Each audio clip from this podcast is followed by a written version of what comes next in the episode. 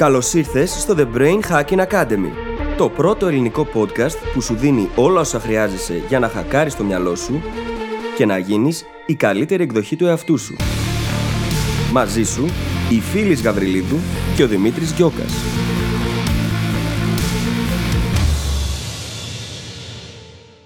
Γεια σου Brain Hacker και καλώς ήρθες σε ακόμα ένα επεισόδιο του The Brain Hacking Academy.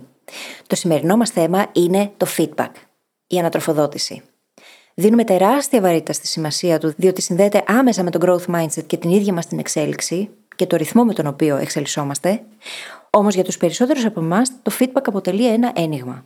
Σε αυτό το επεισόδιο λοιπόν θα μιλήσουμε για το ρόλο που παίζει, για το πώς να τον ενσωματώσουμε στη ζωή μας, να δημιουργήσουμε δηλαδή κύκλους ανατροφοδότησης συστηματικά, πώς να δεχόμαστε feedback, πώς να το ζητάμε, πώς να το δίνουμε και πώς τελικά μπορούμε να το αξιοποιήσουμε. Πρόκειται για ένα πολύ δυνατό επεισόδιο. Ξέρω ότι το λέω συχνά, αλλά σε αυτή την περίπτωση πραγματικά κράτα σημειώσεις, θα σου χρειαστούν. Εύχομαι να χαρείς το επεισόδιο όσο χαρήκαμε κι εμείς οι ίδιοι την ηχογράφησή του. Σου εύχομαι καλή ακρόαση και τα λέμε στην άλλη πλευρά. Καλησπέρα Δημήτρη. Καλησπέρα φίλη, τι κάνεις; Είμαι πάρα πολύ καλά μετά από το έντονο session γέλιου που είχαμε πριν ξεκινήσουμε. Παλιά χορεύαμε, τώρα γελάμε. Αλλά δεν φαντάζεστε πόσο μπορεί να γελάμε.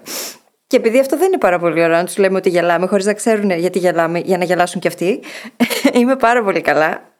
Έχω πάρα πολύ καλή διάθεση γενικότερα. Χαίρομαι γιατί ετοιμάζουμε πάρα πολύ όμορφα πράγματα τα οποία θα τα μάθουν σύντομα οι brain hackers και την επόμενη εβδομάδα θα έχουμε και άδεια. Ναι, ισχύει. Πω πω ανυπομονώ λίγο. Mm-hmm, και εγώ ανυπομονώ. Εσύ πώς είσαι; Είμαι πάρα πολύ καλά. Νιώθω για πρώτη φορά μες στο 2022 σε συντονισμό ότι αυτά που είναι οι προτεραιότητές μου όντως συμβαίνουν, όντως προχωράνε. Δεν χρειάζεται κάτι να είναι τέλειο. Έτσι, έχουμε πει πολλές φορές. Το μέτριο που κάνεις είναι πολύ καλύτερο από το τέλειο που δεν κάνεις. Αλλά σε κάποια κομμάτια που είναι πολύ σημαντικά δεν γινόταν τίποτα. Mm-hmm. Αυτό το τελευταίο, με 1,5-2 μήνες. Και τώρα γίνεται. Και απευθείας άρχισα να νιώθω αυτό το συντονισμό, ο οποίος είναι σίγουρα πολλαπλασιαστής για όλα τα υπόλοιπα. Νιώθεις, νιώθω δηλαδή αυτή τη στιγμή, ότι μπορείς να κατακτήσεις τα πάντα όταν αυτά που κάνεις ταιριάζουν με τις αξίες σου και τα θέλω σου και τα όνειρά σου και τις προτεραιότητές σου. Η αλήθεια είναι πως γι' αυτό το λόγο αισθάνομαι τόσο καλά και έχω τόσο καλή διάθεση. Επειδή έχουν συντονιστεί όλα και το retreat που κάναμε στην Αθήνα ήταν ο λόγος, βασικά ήταν ο καταλήτης για να γίνει αυτό. Και έχουν μπει τα πράγματα σε μια ωραία σειρά και ξέρω τι κάνω, ξέρω που βαδίζω, ξέρω τι κάνω στον ελεύθερο μου χρόνο και που πάω και πώς θα το κάνω. Έχω περιθώριο να σκεφτώ τι θέλω να κάνω και τι δεν θα κάνω τελικά. Και αυτό είναι υπέροχο όταν συμβαίνει. Τα είπαμε και στο προηγούμενο επεισόδιο. Ακριβώς, γιατί μιλήσαμε για ακριβώς αυτό, για τον συντονισμό και μάλλον τον αποσυντονισμό που πολλές φορές νιώθουμε. Και να ξεκαθαρίσουμε ότι τώρα είναι μια καλή περίοδος. Και απολαμβάνουμε αυτή την θετική πλευρά των συναισθημάτων μας και των πραγμάτων, αναγνωρίζουμε ότι δεν θα είναι έτσι για πάντα. Μέρος λοιπόν αυτής της περίοδου είναι να βρούμε τι θα κάνουμε, τι θα εγκαθιδρύσουμε ας πούμε, σε συνήθειες, σε συστήματα, έτσι ώστε να μπορέσουμε να ανταπεξέλθουμε και στις δυσκολότερες περιόδους που σίγουρα κάποια στιγμή θα έρθουν και θα φύγουν. Έτσι. Ούτε το πιστεύουμε για εμά τους ίδιους αυτή τη στιγμή, ούτε το πρεσβεύουμε ότι έτσι είναι για όλους, ότι αυτές οι καλές περίοδοι θα μείνουν για πάντα. Δεν θα μείνουν. Αλλά όταν έρχονται, είναι τεράστια ευκαιρία να δημιουργήσουμε τις συνθήκες έτσι ώστε κάθε επόμενη που δεν θα είναι και τόσο καλή να είναι λίγο καλύτερη από την τελευταία χειρότερη. Αν βγάζει νόημα αυτό που μόλις είπα.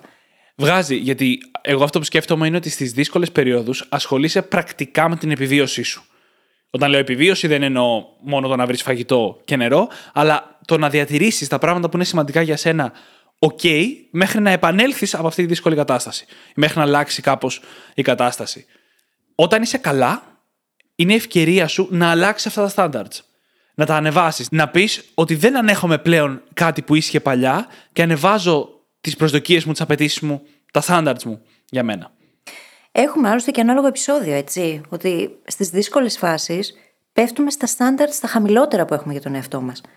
Οπότε πρακτικά αυτό θέλουμε να ανεβάζουμε. Όχι την ιδανική κατάσταση, αλλά τη λιγότερο ιδανική που μπορούμε να ανοιχτούμε για τον ίδιο μας τον εαυτό και την ταυτότητά μας. Και θα σου πω ότι με έχει βοηθήσει πάρα πολύ αυτό το διάστημα και το γεγονός ότι δουλεύω τον στόχο μου με το The Goal Hacking Journal, γιατί δημιουργούνται όλοι αυτοί οι υπέροχοι κύκλοι ανατροφοδότησης ακόμα πιο συστηματικά, γιατί το έκανα έτσι κι αλλιώς από πριν. Αλλά λόγω του journal έχω πολύ πιο συστηματικούς κύκλους ανατροφοδότησης από ό,τι είχα πριν. Και εν μέρει είναι και αυτό η αφορμή για το σημερινό επεισόδιο που έχει να κάνει με την ανατροφοδότηση, το feedback και πώς μπορούμε να τα χρησιμοποιήσουμε αυτά σαν εργαλεία. Και το journal μας δεν είναι τίποτα άλλο παρά το The Goal Hacking Journal, το εργαλείο που δημιουργήσαμε για να σε βοηθήσει να πετύχεις το νούμερο ένα στόχο σου σε 90 ημέρες. Πρακτικά είναι ένας coach τον οποίο τον έχεις μέσα στο σιρτάρι στο γραφείο στην τσάντα σου, πρωί βράδυ, κάθε μέρα μαζί σου και σε βοηθάει να βάλεις σε τάξη τη σκέψη σου και να κάνεις κάθε επόμενο σημαντικό βήμα έτσι ώστε να φτάσεις τελικά στη γραμμή τερματισμού και πάνω απ' όλα να γίνεις εκείνο το άτομο που έχει πετύχει αυτό το στόχο. Να κάνεις δηλαδή αυτή την υπέροχη, φανταστική αλλαγή ταυτότητας, την οποία θα έχεις μαζί σου και αργότερα στη ζωή, όταν θα έχεις ξεχάσει ακόμα και το στόχο που είχες πετύχει τότε, κάποτε. Σε βοηθάει να σπάσει το στόχο σου σε μικρά βήματα, βήματα που πραγματικά μπορείς να πετύχεις χωρίς να σε τρομάζουν, που είναι το μεγαλύτερο πρόβλημα πολλές φορές όταν κυνηγάμε τους στόχους μας. Και επίσης χρησιμοποιεί πάρα πολύ τη δύναμη του feedback. Και το τονίζω αυτό γιατί αυτό είναι και το θέμα μας σήμερα, το feedback. Και το journal χτίστηκε με αυτό στο μυαλό μας. Είναι πάνω απ' όλα ένα φανταστικό εργαλείο ανατροφοδότησης, το οποίο θα σου επιτρέψει να βελτιώσεις τον εαυτό σου, τη διαδικασία σου και οτιδήποτε έχει να κάνει με το στόχο σου σε καθημερινό, σε εβδομαδίο, σε μηνιαίο επίπεδο, έτσι ώστε η επιτυχία σου με τον νούμερο ένα στόχο σου να είναι πρακτικά αναπόφευκτη. Αν λοιπόν θέλεις να μάθεις περισσότερα και να το κάνεις δικό σου, πήγαινε τώρα στο brainhackingacademy.gr κάθετος journal. J-O-U-R-N-A-L. Για ποιο λόγο λοιπόν αποφασίσαμε να αφιερώσουμε αυτό το επεισόδιο στο ίδιο το feedback; Καταρχάς, το feedback έχει τεράστια σημασία. Η παραδοχή του ότι πάντα γίνεται καλύτερα, ό,τι και αν κάνουμε, όποιοι και αν είμαστε, σε όποια φάση ζωής και αν βρισκόμαστε, είναι η βάση γι' αυτό. Γιατί πάντα υπάρχει καλύτερος τρόπος, πάντα υπάρχει απλούστερος τρόπος και το γεγονός ότι έχουμε συνηθίσει να κάνουμε τα πράγματα με έναν συγκεκριμένο τρόπο δεν σημαίνει ότι είναι ο ιδανικός. Πάντα υπάρχει περιθώριο βελτίωσης. Και γι' αυτό το λόγο, αν σκεφτόμαστε έτσι, το feedback είναι πολλαπλασιαστής. Όταν υπάρχει και χρησιμοποιείται και αξιοποιείται συστηματικά, είναι πολλαπλασιαστής για οτιδήποτε στη ζωή μας. Γιατί στην ουσία μπορεί να μας οδηγήσει σε πολύ μεγάλα breakthroughs σε σύντομα χρονικά διαστήματα, πράγμα το οποίο δεν το κάνουμε στην καθημερινότητά μας, δεν παίρνουμε το feedback συστηματικά και δεν κάνουμε μεγάλες αλλαγές ή μικρές αλλαγές αντίστοιχα που μπορεί να οδηγήσουν σε μεγάλες όσο συστηματικά θα μπορούσαμε, και αυτό στην ουσία δεν μας επιτρέπει να εξελιχθούμε όσο γρήγορα θα μπορούσαμε. Η αλήθεια είναι ότι πολλές φορές στη ζωή μας κάνουμε τα ίδια ξανά και ξανά. Και αν δεν προκύψει κάτι τυχαίο για να μας κάνει να κάνουμε κάποια αλλαγή, θα συνεχίσουμε να τα κάνουμε ακόμα και αν δεν λειτουργούν ικανοποιητικά. Διατηρούμε ίδιες τις ρουτίνες μας, τις συνήθειές μας, τις διαδικασίες μας, τους στόχους μας, ακόμα και άλλα πράγματα όπως τις σχέσεις μας. Και δεν τα αμφισβητούμε ποτέ. Και είναι μια λέξη κλειδί η αμφισβήτηση. Όταν λοιπόν κάνουμε την παραδοχή που είπες, την τελείως βασισμένη στο growth mindset παραδοχή, ότι πάντα μπορεί να γίνει κάτι καλύτερο, τότε το feedback είναι πλέον ένα εργαλείο είναι απλά ένα σύστημα, ένας τρόπος για να πεις: Ωραία, γίνεται καλύτερα και αντί να ψάχνουμε τυφλά το τι θα κάνω από εδώ και πέρα, θα χρησιμοποιήσω το feedback που μπορώ να παράγω εγώ και που θα μου δώσουν οι άλλοι, για να κατευθύνω την προσπάθειά μου από εδώ και πέρα, την προσπάθειά μου για βελτίωση. Αυτή λοιπόν η παραδοχή, μαζί με την αμφισβήτηση, μας φέρνουν σε αυτό που λέμε πειραματισμό. Στο να πειραματιζόμαστε με τα κομμάτια της ζωής μας και το πώς θα μπορούσαν να γίνουν καλύτερα. Αμφισβητούμε αυτά που υπάρχουν, γιατί πιστεύουμε ότι γίνεται καλύτερα, και κατευθύνουμε τον πειραματισμό μας με την ανατροφοδότηση. Δυστυχώς, όλοι οι άνθρωποι έχουμε τυφλά σημεία. Και αυτά τα τυφλά σημεία είναι πράγματα τα οποία κάνουμε ή είμαστε ενδεχομένως και δεν μπορούμε να τα εντοπίσουμε μόνοι μας. Και γι' αυτό το λόγο χρειάζεται να δημιουργήσουμε συστήματα και να φέρουμε στο περιβάλλον μας ανθρώπους που θα μπορέσουν να μας δώσουν αυτό το feedback, έτσι ώστε να αναγνωρίσουμε αυτά τα τυφλά σημεία και να βελτιώσουμε ή να αλλάξουμε οτιδήποτε σχετίζεται με αυτά. Διαφορετικά δεν μπορεί να υπάρξει πρόοδος. Δεν μπορείς να πετύχεις διαφορετικά αποτελέσματα κάνοντας τα ίδια πράγματα. Είναι λοιπόν πολύ σημαντικό το να ενσωματώσουμε στη ζωή μας κύκλους ανατροφοδότησης και να μην το έχουμε απλά σαν μια έννοια την οποία την χρειαζόμαστε και τη χρησιμοποιούμε μία φορά στις τόσες και αν θα τύχει. Και ο βασικός λόγος που δεν πρέπει να το κάνουμε αυτό είναι γιατί το feedback της μίας φοράς δεν έχει σχεδόν καθόλου δύναμη. Χάνεται πάρα πάρα πολύ γρήγορα. Και αυτό συμβαίνει πρώτα απ' όλα γιατί πιθανότατα δεν θα το ξαναδούμε μπροστά μας. Δηλαδή το ακούμε μία φορά, μπορεί να μας μείνει κάτι, μπορεί και όχι, και μετά αυτό, μετά από λίγο θα το έχουμε ξεχάσει. Μπορεί να μας ξαναδοθεί το ίδιο feedback λίγο καιρό μετά και να νιώσουμε ότι είναι καινούριο feedback. Ή στην καλύτερη περίπτωση να πούμε Α, ναι, μου το έχουν ξαναπεί αυτό. Δημήτρη, έχω πολύ συγκεκριμένο παράδειγμα να φέρω και αφορά στο journaling που κάνω εγώ ίδια κάθε μέρα. Και στην ουσία, κάποια στιγμή, πριν από αρκετό καιρό, έκανα μια διαπίστωση. Είχα ένα πολύ σημαντικό insight. Και ήταν μεγάλο insight από αυτά που λες πω πω τι ανακάλυψα τώρα για τον εαυτό μου και πόσο μπορεί αυτό να με βοηθήσει τώρα να εξελιχθώ σε αυτά που θέλω να εξελιχθώ. Και μετά από λίγο, καθώς το επεξεργαζόμουν, συνειδητοποίησα ότι εμένα αυτό το πράγμα κάτι μου θυμίζει. Και ανέτρεξα σε ένα παλιότερο journal και διαπίστωσα ότι λίγους μήνες πριν είχα κάνει ακριβώς την ίδια διαπίστωση, με ακριβώς τα ίδια συμπεράσματα και δεν είχε γίνει απολύτως τίποτα. Ναι. Και όταν το συνειδητοποίησα αυτό, είπα: OK, δεν μπορεί να γίνεται αυτό, γιατί εγώ κάνω journaling κάθε μέρα και αν είναι να μην με βοηθάει και να επανέρχομαι στα ίδια μοτίβα ξανά και ξανά, τότε χρειάζεται να δημιουργήσω μια μεθοδολογία την οποία θα ακολουθώ έτσι ώστε να επαναφέρω διαρκώς αυτές τις συνειδητοποιήσεις και να μπορώ να δουλέψω μαζί τους. Και κάπως έτσι κατέληξα λοιπόν να ενσωματώσω κύκλους ανατροφοδότησης, παρόμοιους με αυτούς που θα συζητήσουμε τώρα, στο πώς κάνω το journaling. Και πράγματι με έχει βοηθήσει αυτό εκθετικά να εξελιχθώ στα πράγματα τα οποία με ενδιαφέρει να εξελιχθώ. Πρώτα απ' όλα, φανταστικό παράδειγμα. Και δεύτερον, ακριβώς η λέξη εκθετικά εκφράζει την πραγματικότητα όταν επισκέπτεσαι συμπεράσματα ξανά και ξανά. Συμπεράσματα και ανατροφοδότηση που έχεις δεχτεί. Γιατί κάθε μικρή απόκληση που κάνεις στην κατεύθυνσή σου, στην πορεία σου σήμερα, σε βάθος χρόνου μπορεί να σημαίνει χιλιόμετρα διαφοράς. Μία μοίρα να στρίψεις σήμερα, κάθε μέρα, κάθε μήνα, κάθε χρόνο που περνάει, κάνει τεράστια διαφορά. Όταν λοιπόν χάνονται μεγάλα συμπεράσματα σαν αυτό που είχες στο journaling, αυτό είναι κρίμα. Είναι πραγματικά κρίμα. Δηλαδή, κατάφερες να αποκτήσεις την επίγνωση μόνο και μόνο για να τη χάσεις και να πρέπει να την ξαναφέρεις από την αρχή. Η διατήρηση της επίγνωσης είναι ένα κομμάτι που δεν έχουμε αγγίξει πολύ και κανείς δεν το αγγίζει. Αλλά είναι εξίσου σημαντικό πολλές φορές με το να αποκτήσεις την ίδια την επίγνωση εξ αρχής. Μα δεν μπορείς να κάνεις αλλαγές αν δεν διατηρήσεις την επίγνωση.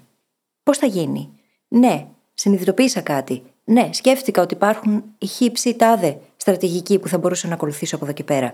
Πώς το διατηρώ αυτό όμως, πώς το βάζω μέσα στην καθημερινότητά μου, πώς κάνω αυτές τις αλλαγές συστηματικά, πώς βοηθάω τον εαυτό μου να μετατρέψει σε συνήθεια και διαδικασία πλέον αυτές τις νέες στρατηγικές και να τις αυτοματοποιήσω, έτσι ώστε να μην χρειάζεται να τις σκέφτομαι ξανά και ξανά; Αυτό δεν μπορεί να γίνει δίχως την επίγνωση, την οποία μπορούν να φέρουν μόνο οι κύκλοι ανατροφοδότησης που θα έχουμε ενσωματωμένους πλέον στη ζωή μας. Και αυτό μπορεί να γίνει σε πολλά διαφορετικά επίπεδα και χρονικά διαστήματα. Μπορούμε να έχουμε ημερήσια ανατροφοδότηση, μπορούμε να έχουμε εβδομαδιαία, μηνιαία, κάθε τρίμηνο, κάθε χρόνο.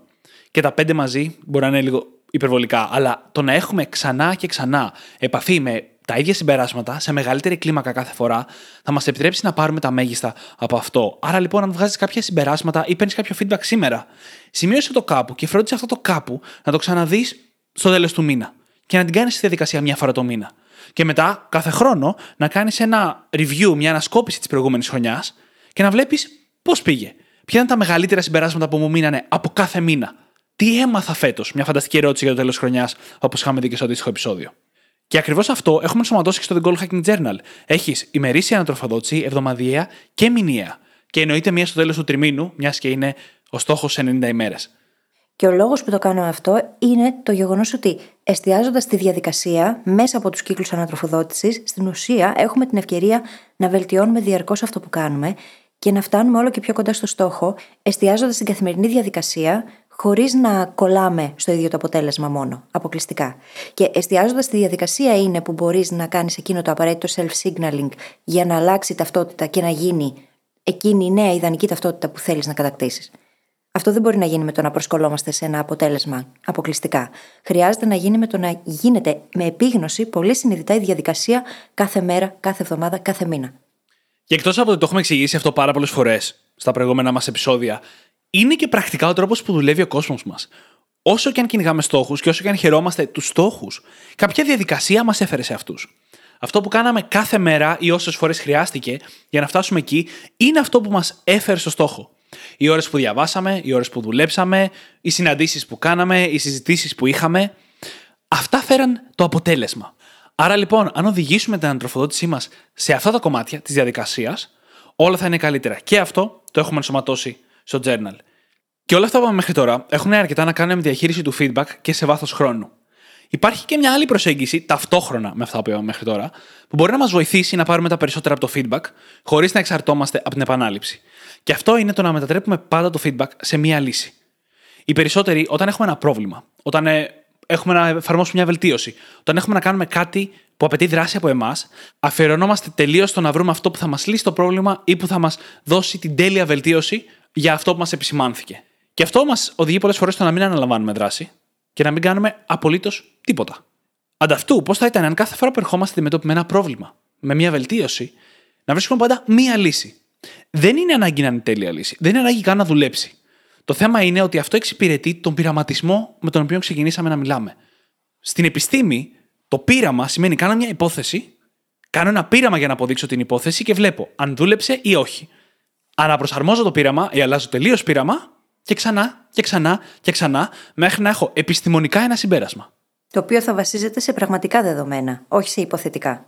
Ακριβώς. Και αυτό μπορεί να έρθει μόνο μέσα από το βίωμα. Και ένα ακόμα καλό το οποίο κάνει το να ακολουθήσουμε αυτή την προσέγγιση είναι το ότι μετατρέπει σε συνήθεια την ανάληψη δράσης. Το να περνάμε κατευθείαν στην πράξη. Πόσοι από εμάς δεν έχουμε μπει στον κόσμο της αυτογνωσίας, της αυτοβελτίωσης, της προσωπικής εξέλιξης και κυνηγάμε διαρκώς να μαθαίνουμε πράγματα σε θεωρητικό επίπεδο και τελικά ποτέ μα ποτέ δεν περνάμε στη δράση. Και νιώθουμε ότι θα μπορούσαμε να έχουμε εξελιχθεί και να έχουμε προχωρήσει πολύ περισσότερο, αλλά για κάποιο λόγο κάτι δεν λειτουργεί. Αυτό είναι το πρόβλημα. Το γεγονός ότι δεν παίρνουμε ένα από αυτά, μία λύση, όχι την καλύτερη, όχι την ιδανική που αναζητούμε όλοι, μία λύση για να την κάνουμε πράξη και να δούμε τελικά στη δική μας ζωή και στη δική μας κατάσταση τι αποτελέσματα θα φέρει. Η δράση είναι το μεγαλύτερο μας πρόβλημα, όχι η γνώση. Ακριβώς. Ειδικά σε μια εποχή που η γνώση είναι απλόχερη και πάρα πολύ εύκολα προσβάσιμη. Να πούμε εδώ κάτι που έχει πολύ σημασία και για αυτά που είπαμε ήδη και για όλα τα υπόλοιπα που θα πούμε στη συνέχεια του επεισοδίου. Το feedback δεν έχει να κάνει μόνο με τα αρνητικά που πρέπει να βελτιώσουμε. Έχει να κάνει και με τα καλά που θέλουμε να συνεχίσουμε να κάνουμε ή να αυξήσουμε το πόσο τα κάνουμε, γιατί είναι και αυτό ένα πολύ σημαντικό κομμάτι ανατροφοδότησης. Να ξέρεις και τι κάνεις καλά, να ξέρεις τι είναι αυτό που δουλεύει. Όπως πρέπει να μάθεις τι δεν δουλεύει και να το φτιάξεις, πρέπει να μάθεις και τι δουλεύει ώστε να το συνεχίσεις. Και μάλιστα πείραμα είναι και το να δεις αν τα αυξήσω είναι ακόμα καλό. Ή υπάρχει ένα σημείο στο οποίο ξεπερνάει κάποιο όριο.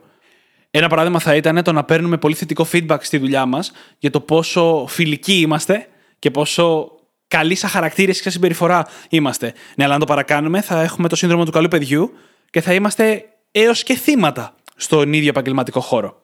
Να ένα παράδειγμα του πώς θα μπορούσε να μην δουλεύει ένα θετικό χαρακτηριστικό σε παραπάνω. Όλα τα πράγματα στη ζωή χρειάζονται μέτρο.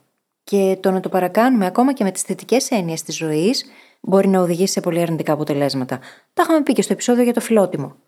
Είναι κάτι πάρα πολύ θετικό, πολλές φορές όμως μπορεί να αποτελέσει και εργαλείο για να εκμεταλλευτούμε ή να μας εκμεταλλευτούν. Είπαμε λοιπόν για το ρόλο που παίζουν οι κύκλοι ανατροφοδότησης και πώς μπορούμε να αρχίσουμε να τους φέρουμε στη ζωή μας, και θέλουμε να συζητήσουμε τώρα κάποια πολύ σημαντικά κομμάτια που αφορούν την ίδια την ανατροφοδότηση. Το πώς τη δεχόμαστε, πώς τη ζητάμε, πώς τη δίνουμε και πώς την αξιοποιούμε τελικά. Διότι αυτά είναι μερικές έννοιες τις οποίες δεν τις έχουμε πολύ ξεκάθαρα μέσα στο μυαλό μας. Και δυστυχώς το να δεχτούμε ανατροφοδότηση, το να δεχτούμε feedback από άλλους, στην ουσία ισοδυναμεί με το να δεχόμαστε κριτική. Γιατί αυτό συμβαίνει εκείνη τη στιγμή. Όταν ένας άνθρωπος δέχεται κριτική όμως, η φυσική του άμυνα είναι να μπει απευθείας σε άμυνα. Ε, η ίδια μας η φυσιολογία αντιδράει με αυτόν τον τρόπο. Είναι σαν να μας επιτίθεται κάποιος σωματικά. Με τον ίδιο τρόπο αντιδρά το σώμα.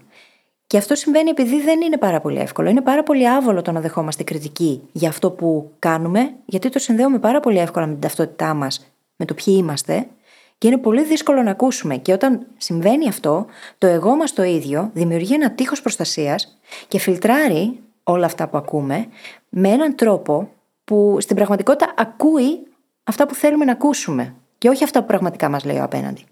Και αυτό σε καμία περίπτωση δεν μπορεί να αποτελέσει συνθήκη για να δεχτούμε επικοδομητική κριτική και να πάρουμε τελικά αυτό το feedback και να το αξιοποιήσουμε. Το οποίο είναι πάρα πολύ λογικό, γιατί πρώτα απ' όλα ενεργοποιείται το αμύγδαλα, το κομμάτι του εγκεφάλου μας που έχει να κάνει με τον φόβο και τους κινδύνους.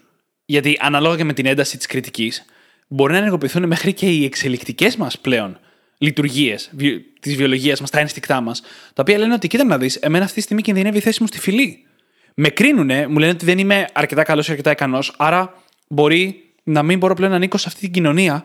Και οι άνθρωποι, έτσι όπως εξελιχθήκαμε, το βλέπουμε αυτό εξίσου σημαντικό κίνδυνο με τους κινδύνους τους φυσικούς, όπως μια αρκούδα.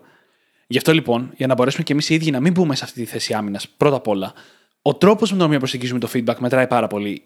Η στάση που φέρνουμε απέναντι σε αυτό, το mindset. Ο Adam Grant, ας πούμε, ζητάει feedback συνεχώς θα μπορούσαμε να πούμε ότι έχει κάνει επιστήμη, αν δείτε το πώς πλέον και να το ζητάει, αλλά και πώς το διαχειρίζεται αυτό το πάρει. Και τέχνη και επιστήμη ταυτόχρονα. Ξεκάθαρα. Το διδάσκει και έχει γράψει και βιβλίο ο άνθρωπος γι' αυτό. Και μάλιστα ένα βασικό κομμάτι στο να ζητήσουμε feedback και να το δεχτούμε είναι η ίδια μας η ψυχολογία και η νοοτροπία. Παίζει καθοριστικό ρόλο. Πριν καν ζητήσουμε ανατροφοδότηση, χρειάζεται να έχουμε αναγνωρίσει και αποδεχτεί το πόσο μπορεί αυτό να υποστηρίξει την εξέλιξή μας.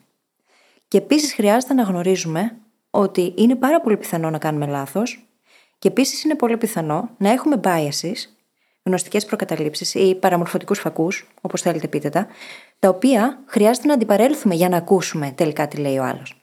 Και κάτι πάρα πολύ ωραίο, σαν φιλοσοφία, για να μπορέσουμε να το κάνουμε αυτό, είναι το να διαφωνούμε σαν να έχουμε δίκιο και να ακούμε σαν να έχουμε άδικο.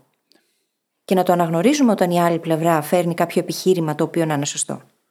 Και μάλιστα το να το ζητάς ενεργοποιεί και τις δύο πλευρές. Κάνει και εσένα πολύ πιο δεκτικό στο να το ακούσεις, αλλά και τον άλλον πολύ πιο έτοιμο να σου πει την αλήθεια, εφόσον το ζήτησες. Είναι όπως οι συμβουλές, εσύ. Αν δεν σου ζητήσω μια συμβουλή και έρθεις και μου τη δώσεις, είναι πολύ πιθανό να μην θέλω να την ακούσω. Αν σου έχω ζητήσει όμως συμβουλή, και αλλάζει τελείως το παιχνίδι. Είναι σαν να έχει κάνει εγγραφή σε newsletter. Το Brain Hacking Friday, για παράδειγμα. Όπου αν σου έρθει ένα άκυρο email χωρίς να έχεις γραφτεί πουθενά, θα λες: Όπα, τι είναι αυτό, αυτό είναι spam, δεν το θέλω καθόλου, φύγει από εδώ. Ενώ αν έχεις γραφτεί και είναι Παρασκευή και σου έρθει το Brain Hacking Friday, μια καινούργια σειρά email που έχουμε ξεκινήσει, στην οποία μοιραζόμαστε πολλές ωραίες προτάσεις από πράγματα που και εμάς τους ίδιους μας εμπνέουν και μας έχουν φέρει μέχρι εδώ και κάθε εβδομάδα μας εξελίσσουν. Αν έρθει λοιπόν Παρασκευή και πάρεις το Brain Hacking Friday, δεν θα αντιδράσεις άσχημα. Όχι, ίσα ίσα. Μπορεί να απαντήσεις κιόλας και να πεις: Πω, πω, ρε παιδιά, τι ωραίο email ήταν αυτό που μου στείλατε σήμερα, όπως έχει συμβεί πάρα πολλές φορές. Το θέμα είναι ότι αν δεν το έχει ζητήσει και σου σταλεί, τότε κάτι δεν πάει καλά. Είναι όπως με τις συμβουλές και το ίδιο ακριβώς ισχύει και με το feedback. Αν δεν το ζητήσει κάποιος ή αν δεν προβλέπεται από την κατάσταση, καλό είναι να μην το δίνουμε. Και καλό είναι να το προσφέρουμε όταν και οι συνθήκες είναι κατάλληλες. Τώρα, είναι πάρα πολύ σημαντικό από πού ζητάμε το feedback. Είναι πολύ σημαντικό να το ζητήσεις από τους σωστούς ανθρώπους. Ανθρώπους που έχουν τα νοητικά μοντέλα, τις γνώσεις, την εμπειρία για να σου δώσουν feedback πάνω σε αυτό που το ζητάς. Έχει πολύ μεγάλη διαφορά το να ζητήσεις feedback για την επιχείρησή σου από κάποιον που το μόνο που ξέρει να παίζει τάβλη, σε σχέση με κάποιον που στο παρελθόν έχει κάνει μια πετυχημένη επιχείρηση ή στο παρόν. Οι συμβουλές από αυτούς τους δύο θα έχουν πολύ μεγάλη διαφορά και θα έχουν πολύ διαφορετική αξία και για εσένα. Άρα λοιπόν, είναι πολύ σημαντικό να ξέρεις από πού τη ζητάς. Και από άποψη του πόσο αξιόπιστες είναι οι πληροφορίες που θα σου δοθούν, όσο και από τα κίνητρα, από το γιατί σου δίνουν συμβουλές και τι συμβουλές σου δίνουν. Κάποιος που είναι, ας πούμε, υφιστάμενός σου στην επιχείρηση που δουλεύεις και φαίνεται ότι θέλει απλά να τα έχει καλά μαζί σου, δεν πρόκειται ποτέ να σου δώσει το feedback που χρειάζεσαι για να γίνεις καλύτερος. Χρειάζεσαι να χτίσεις ένα δίκτυο από ανθρώπους που πραγματικά μπορούν να σε προκαλέσουν. Και να σου πούνε την σκληρή μερικές φορές αλήθεια, η οποία όμως, εφόσον τη ζητάς και το θέλεις, θα σε κάνει πραγματικά καλύτερο σε αυτό που προσπαθείς να γίνεις καλύτερος. Μα αν η φιλοσοφία ενός ανθρώπου είναι ότι θέλω να βελτιώνομαι διαρκώς και να γίνομαι η καλύτερη μου εκδοχή κάθε μέρα, το feedback είναι απαραίτητο συστατικό. Είναι κάτι το οποίο από ένα σημείο και μετά αρχίζει και το απαιτείς. Γιατί ξέρεις πολύ καλά ότι πρόσκαιρα, την ώρα που θα το ακούσεις, ίσως να νιώσεις άβολα. Όταν όμως θα το πάρεις και θα το αξιοποιήσεις, θα είναι ένα από τα καλύτερα πράγματα που θα κάνεις. Χρειάζεται όμως πάντα να επιλέγουμε σοφά τους ανθρώπους από τους οποίους το ζητάμε, διότι πρώτα απ' όλα χρειάζεται να κατέχουν τα ανάλογα νοητικά μοντέλα για να μπορέσουν να μας το δώσουν και να έχουν και αποκλειστικό σκοπό το να μας βοηθήσουν. Να μην υπάρχει κάποιο είδους αρνητική ατζέντα από πίσω, όπως στο παράδειγμα που ανέφερες. Και επίσης χρειάζεται να πάμε με πολύ εστιασμένες ερωτήσεις. Καλό είναι να εστιάζουμε στις λύσεις που μπορεί να προκύψουν και όχι στα προβλήματα. Οπότε, αν πάμε και ρωτήσουμε τι έκανα λάθος, οι απαντήσεις που θα πάρουμε θα είναι τελείως διαφορετικές με το να θέσουμε την ερώτηση τι πιστεύεις ότι έκανα καλά αρχικά και γιατί πιστεύεις ότι λειτουργήσε, και έπειτα τι πιστεύεις ότι χρειάζεται να βελτιώσω ή να αλλάξω και πώς προτείνεις να το κάνω αυτό. Ακριβώς. Στην ουσία, ρωτάμε το ίδιο πράγμα, αλλά το ένα έχει σαν στόχο να μείνουμε στο ίδιο το πρόβλημα, ενώ οι άλλες ερωτήσεις που ανέφερα είναι ερωτήσεις οι οποίες μας πάνε κατευθείαν στο να σκεφτούμε λύσεις. Στο να σκεφτούμε τι δεν πήγε τόσο καλά και πώς μπορεί αυτό να βελτιωθεί. Πράγμα το οποίο έχει τεράστια δύναμη. Και μερικές φορές είναι πιο καλή ιδέα να ζητήσεις συμβουλές και όχι feedback. Λόγω του πώς έχει χτιστεί το feedback στην κουλτούρα μας και το πώς δουλεύει γενικότερα, πολλές φορές όταν ζητάμε feedback, η στροφή της σκέψης του άλλου θα είναι στο παρελθόν. Ενώ αν ζητήσουμε συμβουλές, η στροφή αυτή, η σκέψη θα στραφεί προς το μέλλον και στο τι μπορούμε να κάνουμε καλύτερα στο μέλλον. Και ίσως δεν φέρει και μαζί του την αρνητική χρειά που έχει το feedback. Τώρα, θα αποκτήσουμε μια ακόμα πιο σφαιρική εικόνα, συζητώντας το πώς μπορούμε να δώσουμε πλέον ανατροφοδότηση. Ένα πολύ σημαντικό συστατικό εδώ είναι η ίδια η ενσυναίσθηση. Δεν είναι εύκολο για κανέναν, όπως είπαμε και πριν, να δεχτεί κριτική. Και χρειάζεται να είμαστε πάντα πολύ προσεκτικοί στο πώς το διαχειριζόμαστε αυτό. Χρειάζεται λοιπόν όταν πάμε να δώσουμε ανατροφοδότηση, καταρχάς η πρόθεσή μας να είναι η σωστή. Η πρόθεσή μας να είναι εκείνη του να βοηθήσουμε την εξέλιξη του άλλου και να μπορέσει αυτό να επικοινωνηθεί και στον απέναντι. Να είναι ξεκάθαρο για τον απέναντι. Αν η πρόθεσή μας είναι πραγματικά το να βοηθήσουμε, αυτό ο άλλος θα το καταλάβει και θα το νιώσει. Και επίσης είναι σημαντικό να έχουμε αποδεχτεί ότι μπορεί να κάνουμε και λάθος, έτσι. Δεν πάμε εκεί για να πούμε ότι ξέρεις τι, χρειάζεται να κάνεις αυτό και εκείνο. Το να είμαστε απόλυτοι είναι πολύ πιθανό να βλάψει τον τρόπο που θα επικοινωνήσουμε με το άλλο άτομο. Όλα αυτά τι σημαίνουν πρακτικά; Σημαίνουν ότι για να μπορέσεις να δώσεις feedback, να δώσεις ανατροφοδότηση και να έχει και αποτέλεσμα, να περάσεις στην απέναντι πλευρά, χρειάζεται να γίνει μέσα στα πλαίσια ψυχολογικής ασφάλειας. Αναφορά εδώ στο επεισόδιο για την ψυχολογική ασφάλεια. Αν το κλίμα είναι συναισθηματικά φορτισμένο ή αν το άλλο άτομο δεν είναι βέβαιο για τις προθέσεις μας, καλό είναι να δώσουμε λίγο χρόνο και να επανέλθουμε αργότερα για να μπορέσουμε να κάνουμε τη συζήτηση. Πρέπει να είσαι αυθεντικός και να νοιάζεσαι πραγματικά. Αλλιώς πάντα θα υπάρχει πρόβλημα. Μια πολύ καλή τεχνική για το feedback είναι η τεχνική sandwich. Είναι η τεχνική στην οποία λες κάτι καλό πρώτα, δίνεις το feedback στη μέση και κλείνεις με κάτι καλό. Πρώτα απ' όλα αυτή η τεχνική έχει παραχρησιμοποιηθεί. Και ο λόγος που δεν τη συμπαθούμε πάρα πολύ πλέον είναι γιατί έχει χρησιμοποιηθεί πολλές φορές λάθος. Δηλαδή, απλά βρίσκουμε δύο χαζά καλά χωρίς να τα σκεφτούμε για να τα πούμε, προκειμένου να δώσουμε το feedback μας, επειδή κάπου έχουμε ακούσει την τεχνική. Δεν δουλεύει έτσι. Πρέπει πραγματικά να δείξεις στον άλλον ότι τον εκτιμάς και για ποια κομμάτια τον εκτιμάς, έτσι ώστε το feedback να σταματήσει να φαίνεται πλέον σαν κρίση του ατόμου, σαν να κατακρίνεις τον απέναντι, αλλά να είναι πλέον σαν να σχολιάζεις κάτι συγκεκριμένο και να φέρνεις στην επιφάνεια μια πιθανή βελτίωση. Διαχωρίζεις τη βελτίωση που φέρνεις και το κομμάτι στο οποίο αναφέρεσαι από το άτομο, δείχνοντας την εκτίμησή σου για το άτομο. Και αυτό είναι το κομμάτι το οποίο πρέπει να κρατήσουμε από την τεχνική σάντουιτς και να το φέρουμε σε οποιονδήποτε τρόπο δίνουμε το feedback μας. Να δείξουμε στην απέναντι πλευρά ότι πραγματικά την εκτιμάμε, τον εκτιμάμε. Να πούμε ότι κοίτα να δεις. Στο λέω αυτό γιατί πραγματικά πιστεύω σε σένα.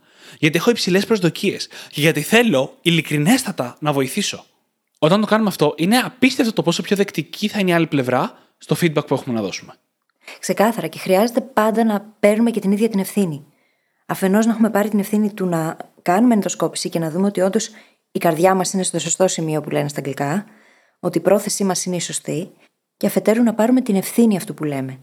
Το να πάμε και να μπούμε στη συζήτηση χωρίς να έχουμε προετοιμαστεί και να αναφέρουμε γενικολογίες ή να μιλάμε στο τρίτο πρόσωπο και χρησιμοποιώντας παθητική φωνή, δεν είναι και ο καλύτερος τρόπος για να επικοινωνήσουμε.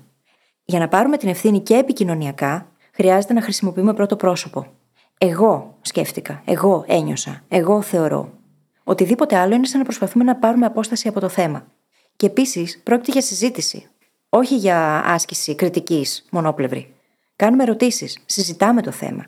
Ψάχνουμε να βρούμε λύσεις από κοινού. Οπότε, χρειάζεται να πάμε αφενός με συγκεκριμένα παραδείγματα και προτινόμενες λύσεις, να μιλήσουμε με σαφήνεια και να συζητήσουμε για να δούμε τι θα μπορούσε να γίνει καλύτερα, πώς θα μπορούσε να βελτιωθεί η κατάσταση και πώς μπορούμε εμείς να βοηθήσουμε σε αυτό. Και γενικά να είμαστε συγκεκριμένοι. Όπως είπες πριν, να είμαστε συγκεκριμένοι όταν ζητάμε, αλλά και όταν δίνουμε feedback. Ναι, είμαστε πλέον άνθρωποι που μπορούμε να διαχειριστούμε αφηρημένες έννοιες, αλλά είναι πολύ πιο εύκολο να δούμε τα θετικά αποτελέσματα του feedback όταν το κάνουμε πιο εύκολο σε όλους, στον εαυτό μας και στους άλλους, να μετατραπεί αυτή η ανατροφοδότηση σε κάποια πρακτική αλλαγή, σε ένα πείραμα. Και θα αναφέρω και ένα παράδειγμα για να είμαστε κι εμείς εδώ συγκεκριμένοι.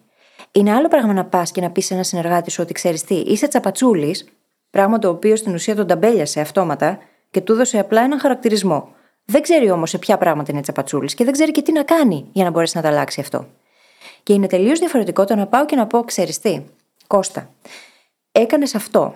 Έστειλες ένα email και είχε κάποια τυπογραφικά τα οποία, αν τα είχες περάσει μια δεύτερη φορά, ίσως και να τα έχει αποφύγει. Σκέψου την επόμενη φορά πώς θα μπορούσες να γράψεις το email και να έχεις το χρόνο έτσι ώστε να μπορέσεις να ελέγξεις για τα λάθη σου. Υπάρχει ένα προγραμματάκι το οποίο θα το βρεις κάνοντας απλή αναζήτηση στην Google, ορθογραφικός έλεγχος και να τα περάσει εκεί και να στα ελέγξει το πρόγραμμα. Δεν χρειάζεται να το δώσει σε κάποιον άλλο. Έχεις πάει με συγκεκριμένη παρατήρηση και του έχεις προτείνει και δύο-τρία πραγματάκια για να το λύσει. Και μάλιστα ήταν φανταστικό το παράδειγμα γιατί του έχεις προτείνει και προσέγγιση και πρακτική λύση. Και του έχεις πει την επόμενη φορά θα μπορούσες να το τσεκάρεις και του έχεις πει και πώς να το τσεκάρει. Και μάλιστα με ενσυναίσθηση της έξτρα δουλειάς που βάζεις στην εξίσωση. Γιατί αν αυτός ο συνάδελφος στέλνει 50 email την ημέρα και ξαφνικά πρέπει να τα τριπλοτσεκάρει, αυτό θα ήταν δύσκολο. Άρα, εσύ όταν έρχεσαι με την ενσυναίσθηση και λες, βάλτε στο προγραμματάκι και θα στα βρει αμέσως, έχεις βρει και μια πρακτική λύση. Και αν αυτό το κάνεις στα πλαίσια μιας ομάδας, έχεις βοηθήσει και το άλλο άτομο και την ομάδα σε μια κίνηση. Και δεν έχεις αποδώσει σε κανέναν την ταμπέλα του τσαπατσούλη. Γιατί μπορεί να μην έχεις να κάνεις σε τίποτα με τσαπατσουλιά και να έχει να κάνει με έλλειψη χρόνου, να έχει να κάνει με πράγματα τα οποία είναι πολύ πιο πρακτικά και εξαρτώνται από τη φύση της δουλειάς. Επίσης, μπορεί να μην τα παρατήρησε ο άλλος άνθρωπος. Πολλές mm. φορές μπορεί να διαβάζουμε ένα δικό μας κείμενο, εγώ το παθαίνω συνέχεια. Mm. Και να μην βλέπουμε κάποια πράγματα, να έχουν ξεφύγει, γιατί ο εγκέφαλος τα διορθώνει αυτόματα. Μετά από λίγο δεν καταλαβαίνεις καν τι λέει το κείμενο, όχι να βρεις τυπογραφικά. Καλά, αυτό είναι άλλη κατηγορία και άλλη κατάσταση, ας μην το συζητήσουμε τώρα. Σε κάθε περίπτωση όμως, χρειάζεται να είμαστε πολύ συγκεκριμένοι και να απομονώνουμε το θέμα το οποίο σχολιάζουμε, δίχως να το ταυτίζουμε με την ταυτότητα του ανθρώπου που έχουμε απέναντί μας. Και μιας και είμαστε στα πλαίσια ενός οργανισμού, οι οποίοι εξαρτώνται πάρα πολύ από το πόσο καλή κουλτούρα θα χτίσουν και πόσο πολύ θα ταιριάζουν όλοι με τις αξίες της επιχείρησης, είναι και ένας εύκολος τρόπος αυτός να κατευθύνει σιγά σιγά τα άτομα προς την κουλτούρα και να δεις αν ταιριάζουν ή όχι. Υποτίθεται, εννοείται ότι προσλαμβάνεις με βάση την κουλτούρα. Αλλά κάθε άνθρωπος είναι διαφορετικός.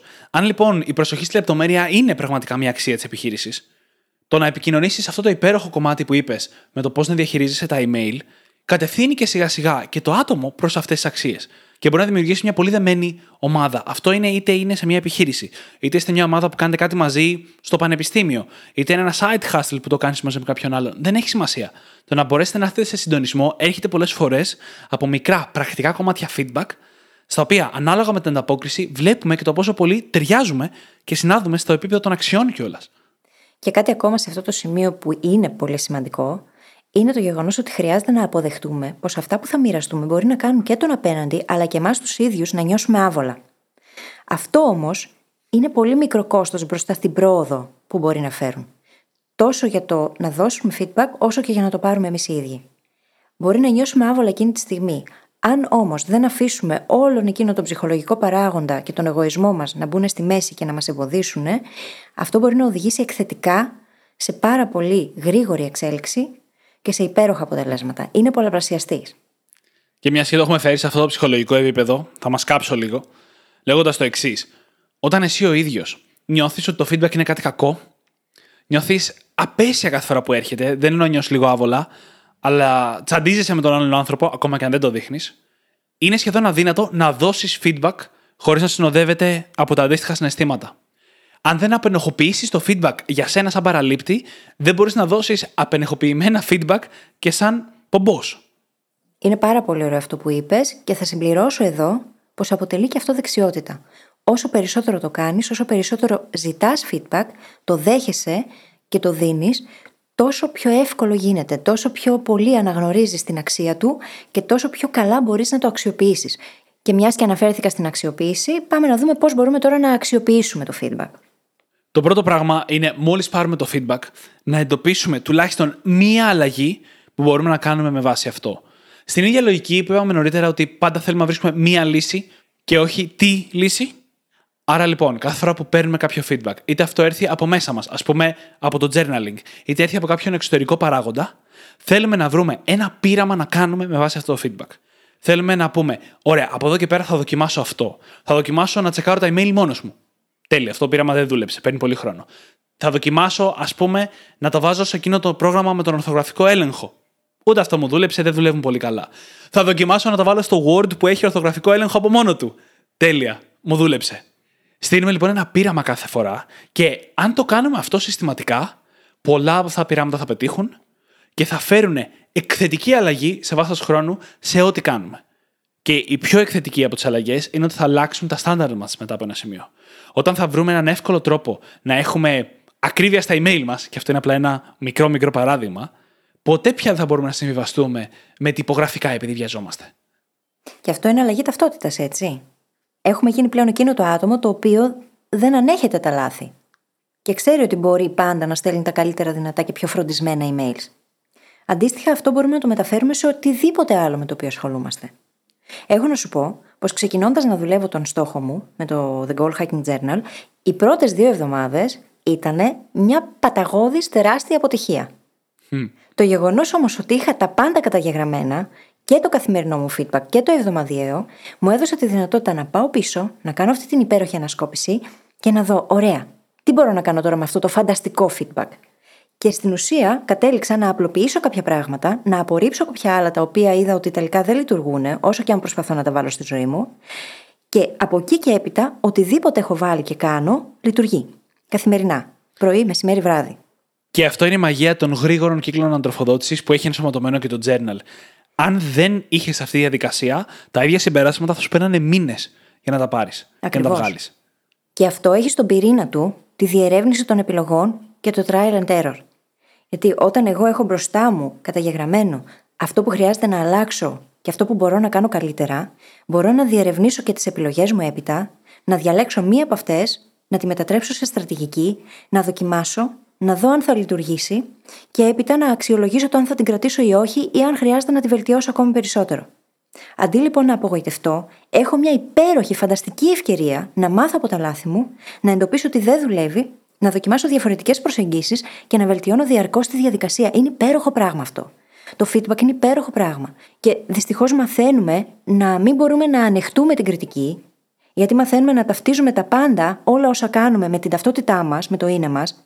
Όμως είναι άλλο άνθρωπος, άλλο η συμπεριφορά του. Και αυτό είναι απαραίτητο να το αποδεχτούμε για να μπορέσουμε να πάρουμε το feedback, να πάρουμε την ανατροφοδότηση, είτε αυτή την κάνουμε μόνοι μας, είτε τη δεχόμαστε από το δίκτυό μας και να μπορέσουμε να εξελιχθούμε μέσα από αυτήν. Και ένας φανταστικός τρόπος που μου αρέσει εμένα να σκέφτομαι για το feedback είναι μέσα από αθλητές σε επίπεδο Ολυμπιακών Αγώνων. Οι οποίοι είναι μόνιμα στο μυαλό τους σε ένα improving mode, σε μια λειτουργία βελτίωσης. Όπου δεν υπάρχει περίπτωση να παρεξηγηθούν από feedback. Έτσι και τους κάνει κάτι, να κερδίσουν ένα δευτερόλεπτο ή ένα κλάσμα του δευτερολέπτου στο αγώνισμά τους, θα λένε και πολλά ευχαριστώ κιόλας. Δεν τίθεται θέμα εγωισμού σε αυτό το σημείο. Σημασία έχει μόνο η επίδοση. Αντίθετα, οι περισσότεροι από εμάς, όταν παίρνουμε feedback, μπαίνουμε σε proving mode. Σε λειτουργία απόδειξης, όπου θέλουμε να αποδείξουμε κάτι για τον εαυτό μας, αντί να πάρουμε το δευτερόλεπτο ή το λεπτό, γιατί περισσότεροι δεν είμαστε σε επίπεδο Ολυμπιακών Αγώνων, που κρύβεται μέσα σε αυτό το feedback. Μα το feedback είναι ο λόγος για τον οποίο βρίσκονται σε αυτό το επίπεδο πρωταθλητισμού. Χωρίς αυτό δεν θα μπορούσαν να έχουν εξελιχθεί τόσο πολύ. Και γι' αυτό το λόγο το τονίζουμε και του δίνουμε τόσο μεγάλη έμφαση εδώ. Και με αυτή τη λογική, αντί να προσπαθείς να αποδείξεις το οτιδήποτε, να επιδιώκεις το να δείχνεις διαρκώς τι μπορείς να καταφέρεις και πόσο περισσότερα πράγματα μπορείς να κατακτήσεις. Ακριβώς. Και για να γυρίσουμε λίγο στα πρακτικά του πώς να το αξιοποιήσεις, μετά που στήσεις το πείραμά σου, είναι πάρα πολύ σημαντικό να χτίσεις ένα σύστημα για να δεις πώς πήγε το πείραμα. Για να το κρίνεις, να δεις, δούλεψε αυτό για μένα. Πώς πήγε. Και υπάρχουν πολύ απλοί τρόποι για να το κάνεις αυτό. Μπορείς να βάλεις μια υπενθύμηση στο κινητό για μια συγκεκριμένη ημερομηνία στο μέλλον και να κοιτάξεις εκείνη τη μέρα πίσω και να πεις Α, πήγε έτσι τις τελευταίες δύο εβδομάδες. Μπορείς να χρησιμοποιήσεις το challenge network που λέγαμε νωρίτερα. Μπορείς να έχεις ένα accountability partner και να το συζητάτε μαζί. Μπορεί να έχεις ένα coach. Υπάρχουν πολλοί τρόποι. Το θέμα είναι να βάλεις ένα σύστημα για να κοιτάξεις πώς πήγε η αλλαγή που έφερες στη ζωή σου. Και σίγουρα ένα από τα καλύτερα συστήματα τα οποία μπορεί να εφαρμόσει ο καθένας τώρα που συζητάμε μόνος του είναι η ίδια η καταγραφή. Χωρίς την καταγραφή και την ανασκόπηση που μπορούμε να κάνουμε έχοντας καταγεγραμμένα τα αποτελέσματά μας από μέρα σε μέρα και από εβδομάδα σε εβδομάδα, δεν μπορούμε να κάνουμε αυτή τη δουλειά.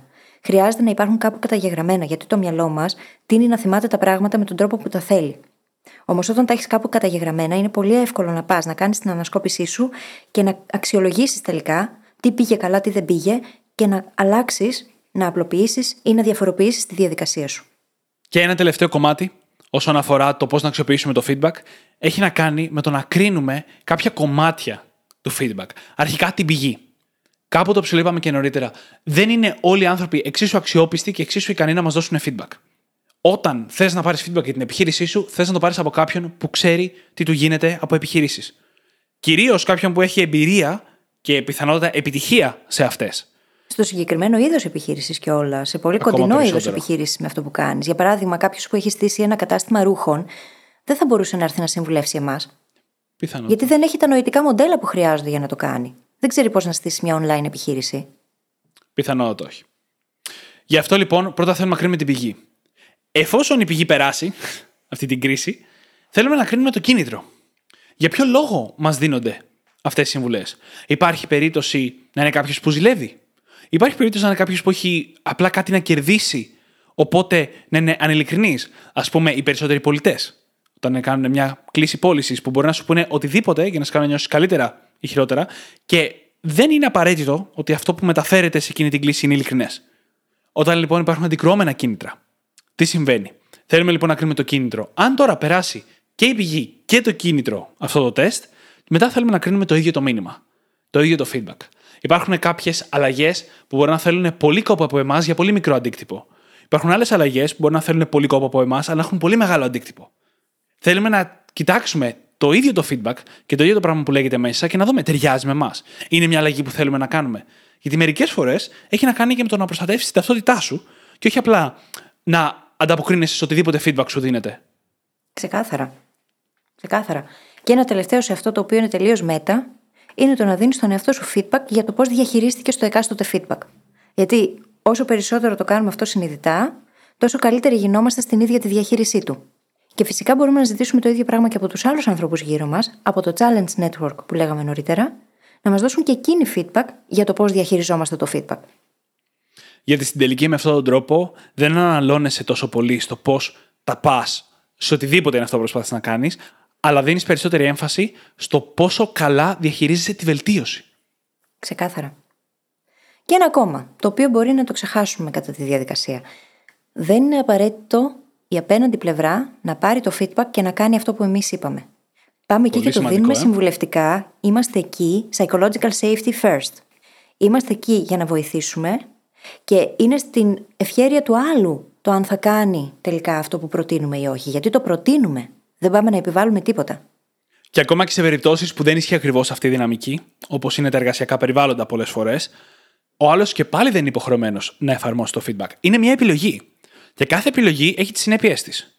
Αν λοιπόν η επιχείρηση κρίνει ότι η μη εφαρμογή αυτού του feedback είναι λόγος για να μην συνεργάζεται πλέον με αυτό το άτομο, τότε αυτό είναι OK. Είναι επιλογή του ατόμου.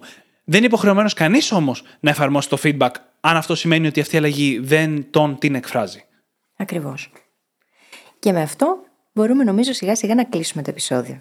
Συμφωνώ απόλυτα. Θα βρείτε όπως πάντα τις σημειώσεις του επεισοδίου μας στο site μας, στο brainhackingacademy.gr, όπου μπορείτε να βρείτε και το journal μας, είτε πηγαίνοντας κατευθείαν στο κατάστημά μας, είτε πηγαίνοντας στο brainhackingacademy.gr, κάθετος journal. J-O-U-R-N-A-L.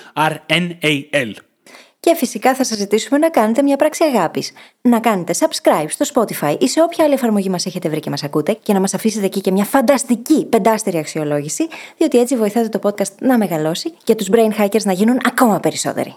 Σας ευχαριστούμε πάρα πολύ που ήσασταν μαζί μας και σήμερα και σας ευχόμαστε καλή συνέχεια. Καλή συνέχεια.